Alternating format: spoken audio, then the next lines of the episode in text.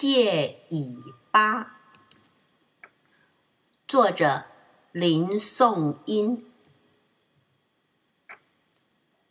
小壁虎在墙上爬着玩，突然一条大青蛇咬住了它。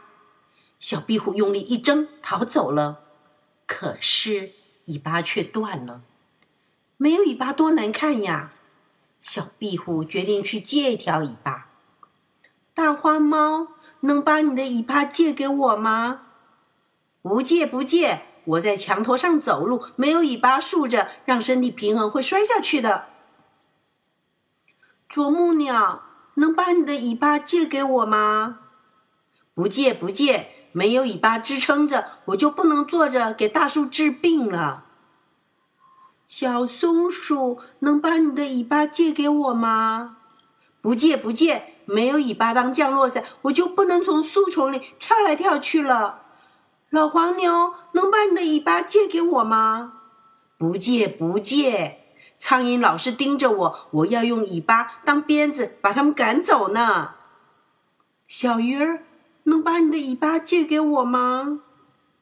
不借不借，我得不停的摆动着尾巴，才能在水里前进呢。负鼠妈妈，能把你的尾巴借给我吗？不行啊，我的宝宝们最喜欢挂在我的尾巴上荡秋千了，我不能把尾巴借给你。到处都借不到尾巴，小壁虎伤心极了。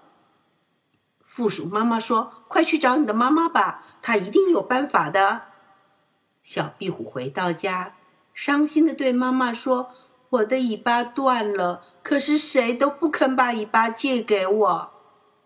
壁虎妈妈笑了：“傻孩子，你的尾巴不就在你的身后吗？”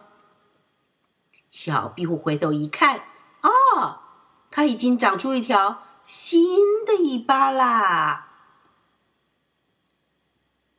这个故事就说完了。小鱼儿故事屋，把故事用声音带到孩子耳边。请关注“小鱼儿故事屋”微信公众号，里面有许多惊喜等着你。